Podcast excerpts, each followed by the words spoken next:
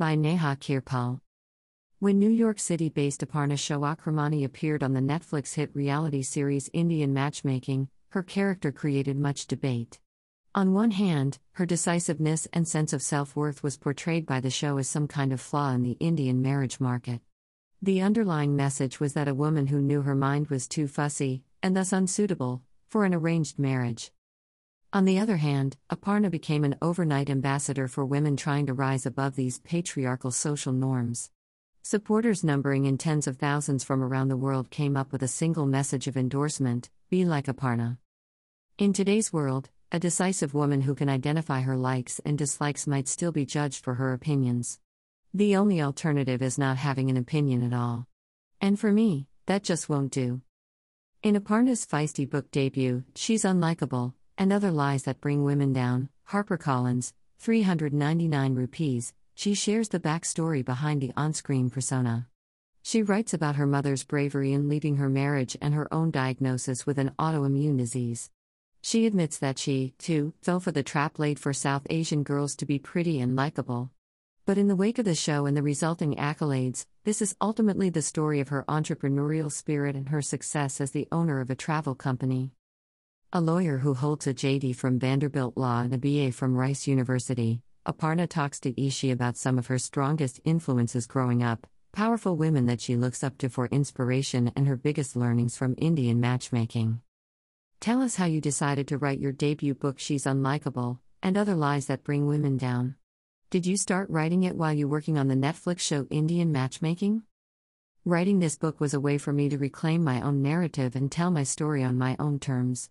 It was spurred on by the thousands of DMs I received weeks and months after Indian matchmaking from women around the world asking one simple question But how did you become like this? They saw me on the show, but they wanted to know more about what shaped me as a woman. So, this book is the answer to their collective question. These are the lessons of grit and fortitude, but also the moments of triumph that made me who I am today. What were some of your biggest learnings from Indian matchmaking? Indian matchmaking and its aftermath made me even more resolved to live life on my own terms and to not bend to the whims of arbitrary societal milestones. I realized with all the cyberbullying and even the death threats that there will always be people who don't like you and don't approve of your lifestyle and your decisions. And that's not your issue. You just always have to live a life that is aligned with your values and beliefs each day. Born in London, having lived in Dubai as a child, and having called Texas home for over 25 years, tell us what were some of your biggest influences growing up that lead you to the woman you are today. I'm lucky to have been afforded a wonderful education starting with my primary schools and going all the way through the top universities in America for college and law school. I studied abroad three times and traveled extensively as a student, which opened my eyes to the world and its diversity in my early 20s. These experiences have given me so much freedom to explore my passions and shaped me to be the woman I am today. You are a lawyer, author, and entrepreneur.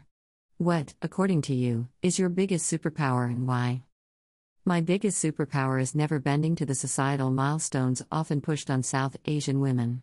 I am pursuing a life that is aligned with my beliefs and values without heed of what people will say if I am not married by a certain age or a mother at a certain age.